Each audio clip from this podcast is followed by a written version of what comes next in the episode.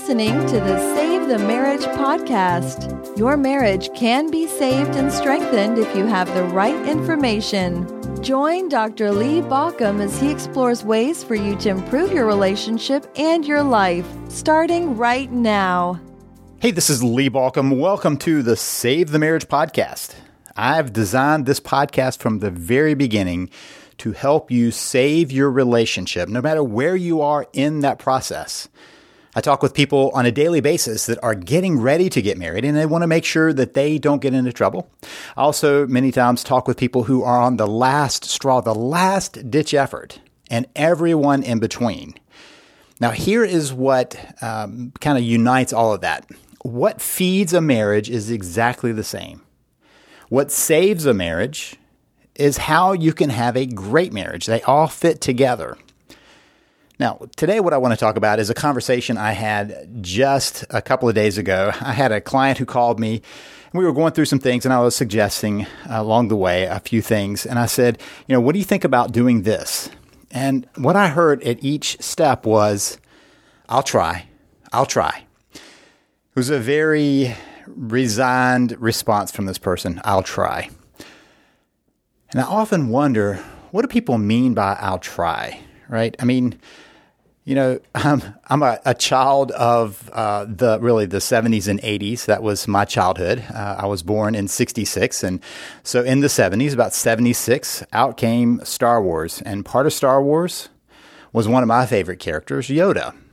And I remember that phrase that you've probably heard so many times and seen on so many memes that you know you, you've probably even lost what all of that means. But what he says is, do or don't do. There is no try. Right? That's the response as Luke is getting ready to do something. He says, Well, I'll try. And Yoda looks at him and says, Do or don't do. There is no try.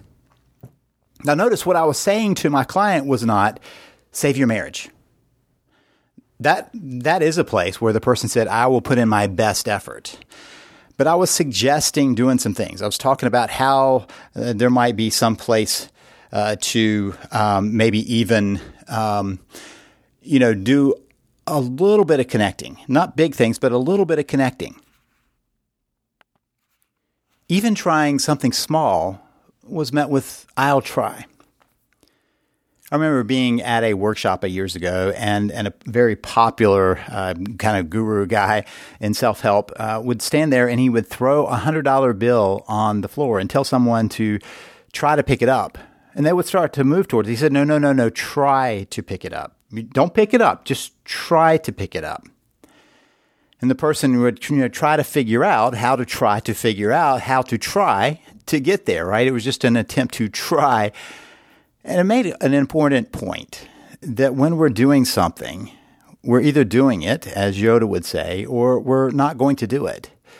There's no way to just try something. You may fail at doing something, but the stuck point many times for people is even getting started. And this is one of those places I've noticed with lots of people who are working on saving their marriage. They say they want to save their marriage. They proclaim that they want to figure out a way to reconnect and bring their relationship back to life and yet there's no action. A couple of days before this conversation with a client, I was talking with somebody who'd been working on this uh, letter that I suggest, the apology letter. I use what I call the apology letter formula. It's a step by step process that I use with clients to walk through an effective apology letter that, in essence, is there to take responsibility for each person's role in where the relationship is and to ask for forgiveness as a way of clearing away the debris. Now, for some people, that feels like it's a magic formula that they're going to use, and they're suddenly going to have a spouse who, you know, has let everything go and is ready to step back in the marriage. And that is, frankly, not the case. That's not what I intended for. It's possible that that will happen. Many times over the years, I've seen situations where it completely turned things around. But at a bare minimum, what I'm working towards is somebody being able to say, I did these things. I'm aware of it. I want it to be different. I'm sorry. I apologize. That's it. You can't fail at that that attempt. You you can't fail at that because there's nothing required from the other person. If I walk up to you and I say, "Hey, I did this and I want to apologize. So I'm sorry for that. I apologize. I hope you can forgive me. When I end the conversation, I have indeed apologized. There is nothing more required of me in the apology. Now, it's possible that the other person will forgive me. It's possible that the other person will hold on to that, will not do anything with it, will refuse to, to hold on to the pain. Now, there is some irony in that, I think, because many times we have a very twisted view of what it means to forgive somebody. But let's just set that aside for a minute and just realize that the end point of an apology is when I take responsibility for something, I apologize for it, and I ask for forgiveness. At that point, I have done everything I could do. I've done the apology. So this person had been re- working on this letter, writing this letter for a number of weeks. And I kept saying, you know, time is passing. And one of the things I'm very clear about is in the middle of a marriage crisis, there is there is a click a ticking clock, right? I mean, there, time passes, and and when nothing happens, things usually get worse. The, the relationship continues to disintegrate. The disconnection continues to grow, and on and on it goes. So without change, you kind of know where the end result is going to. You're kind of sliding downhill. Now, admittedly, without a crystal ball, I can't tell you what that downhill is, where it ends at the bottom. I can't tell you how long that would take. I just know that the longer things go, the less the chance of recovery. And so here this person has been working on this letter or trying to work on this letter for a number of weeks and trying to get through it without success. So as we talked about that, you know, I keep trying to write the letter and I said, you know, here's the thing. I, when I'm writing, I'm either writing or I'm not, right? This is one of my little things. Um, when I'm writing, which is almost all the time these days, when I'm writing a book or writing a project, I get up in the morning and I get an hour of writing in before I do anything in my day. Mainly because I want to make sure that I've done that piece. I find it to be a very important piece. And I, I follow uh, Stephen Covey's idea, the Eisenhower matrix. And I'm trying to take care of the things that are important but not urgent. And writing and getting my information on paper for me is very important.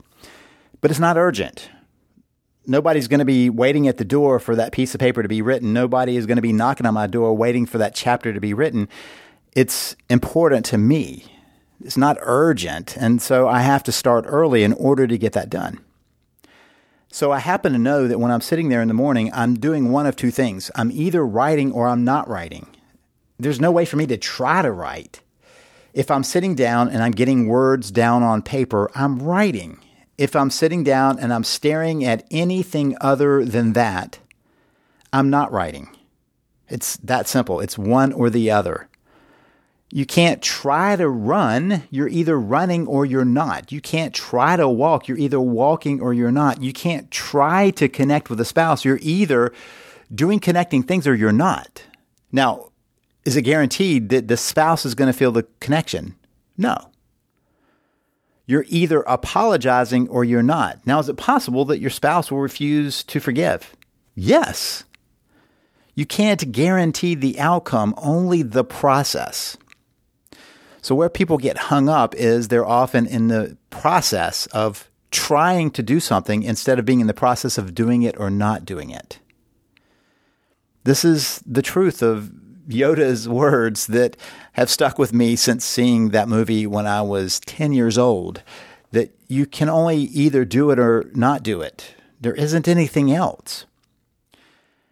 What I've noticed is that the I'll try is usually a way of sidestepping. It's almost a cop out. People do it for the best of intentions. You know, I'll talk with someone about something and they have the best intentions of doing it, but they're hedging their bet. They're giving themselves an out. And the out is try. I think we use this on an everyday basis and in all of life. You know, I'm going to try to be a good parent. Well, being a good parent is doing good parent things.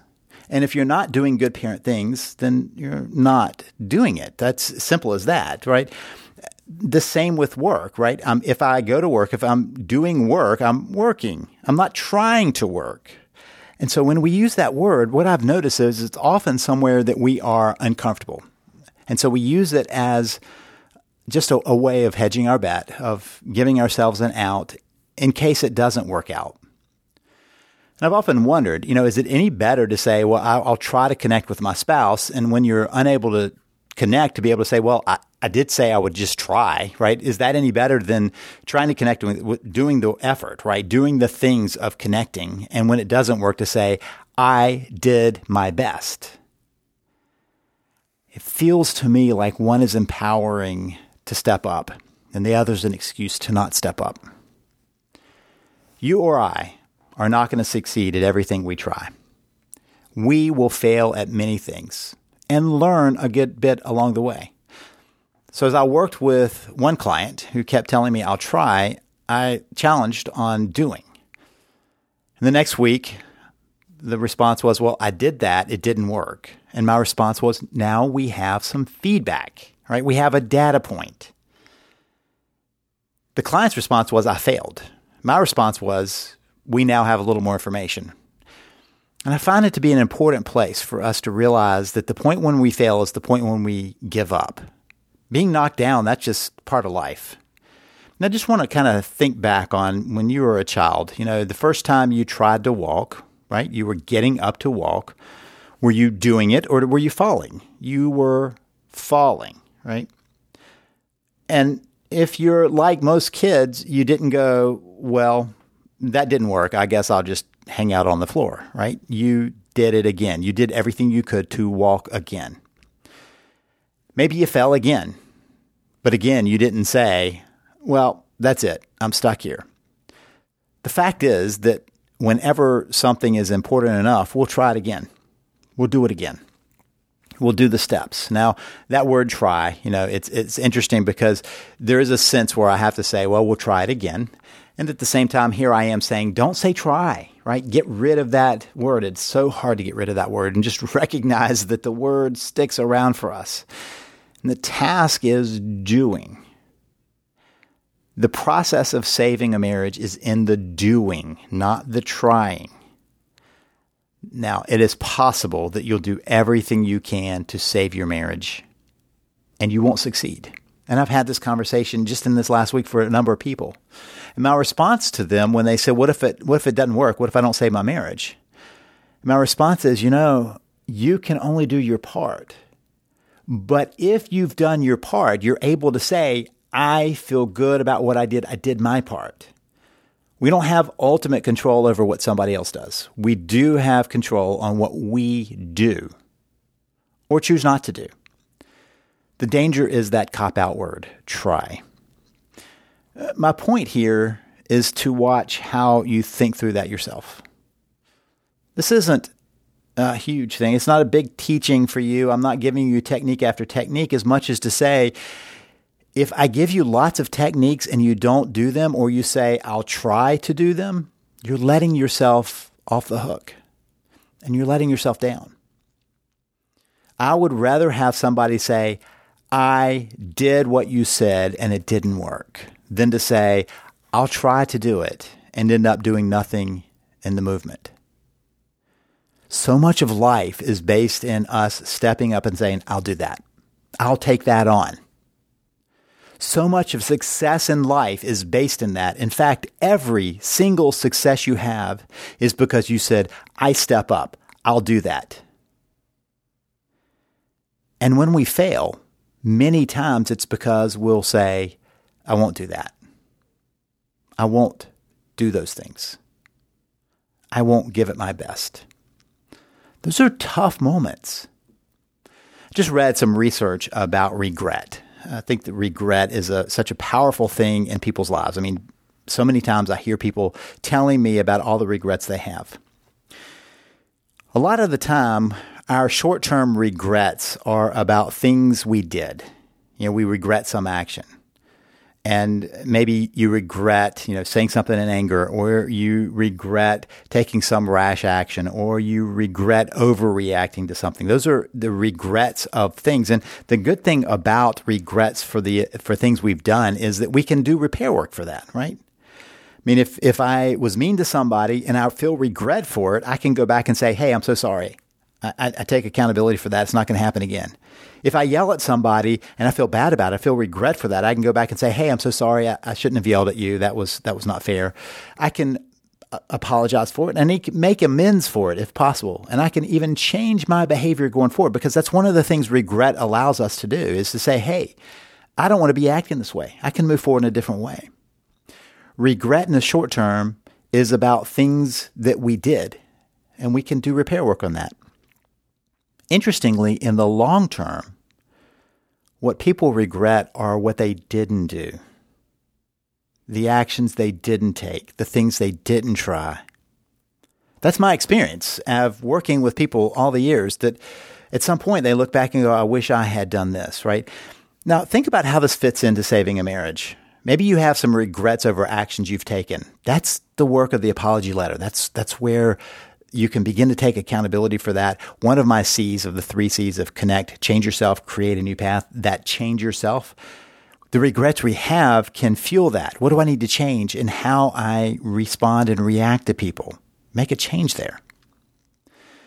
But I've heard people over the years who regretted the fact that they didn't try to save the relationship. And there's that word try. They didn't do the actions required to save their relationship. They didn't make the changes necessary. Regret's tough when it's over the things that we didn't do because those are often things we now have no chance to do. I would rather have given it a shot and it failed than regret not having tried. How about you? That's an important place to be able to look and say, is that going to be me? You know, have I done what I needed to do to change this? Have I done what I needed to do to save this marriage? And if not, to step back and say, how am I going to feel about that down the road? Now, this is a mindset piece today as I'm talking about this. The, the try piece to think about the fact that there isn't a try. There, you're either going to do things or you're not going to do things. That's it. That's the only two things there are. And you might have regrets over the things you did, which you can then make a difference about, or worse yet, having regrets over things you didn't do. So let's say that you're on that path and you're, you're faced with that, that turn do I try? Right? Do I work to save this or do I take the other path of not working on it? That's yours to choose, that path. But look further down the path and ask yourself will I regret? Will I be able to look myself in the mirror and know that I've done everything I could? Will I regret the actions not taken?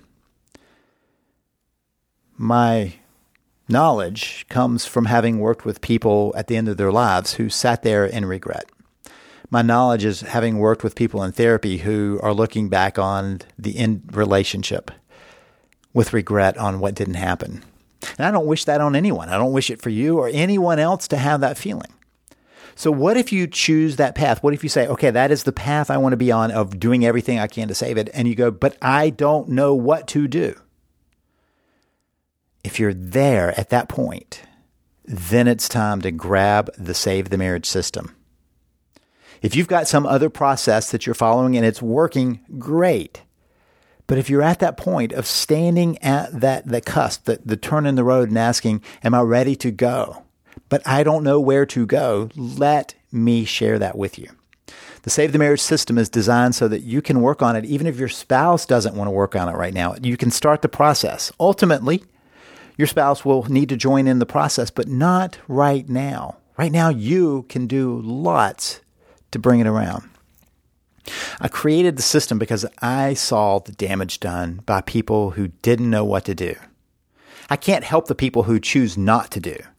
But for those who want to do but don't know what to do, I want to fill in that blank for you. That's the Save the Marriage system. You can start the process of getting the system at savethemarriage.com. Now, I want to make sure that you have everything you need. So I divide it up into modules so you can digest them, take them in.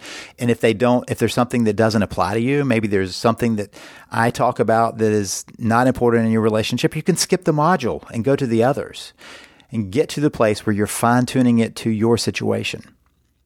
But more than that, I want to make sure you have the tools you need. So I include a, a week of free VIP, virtual intensive program.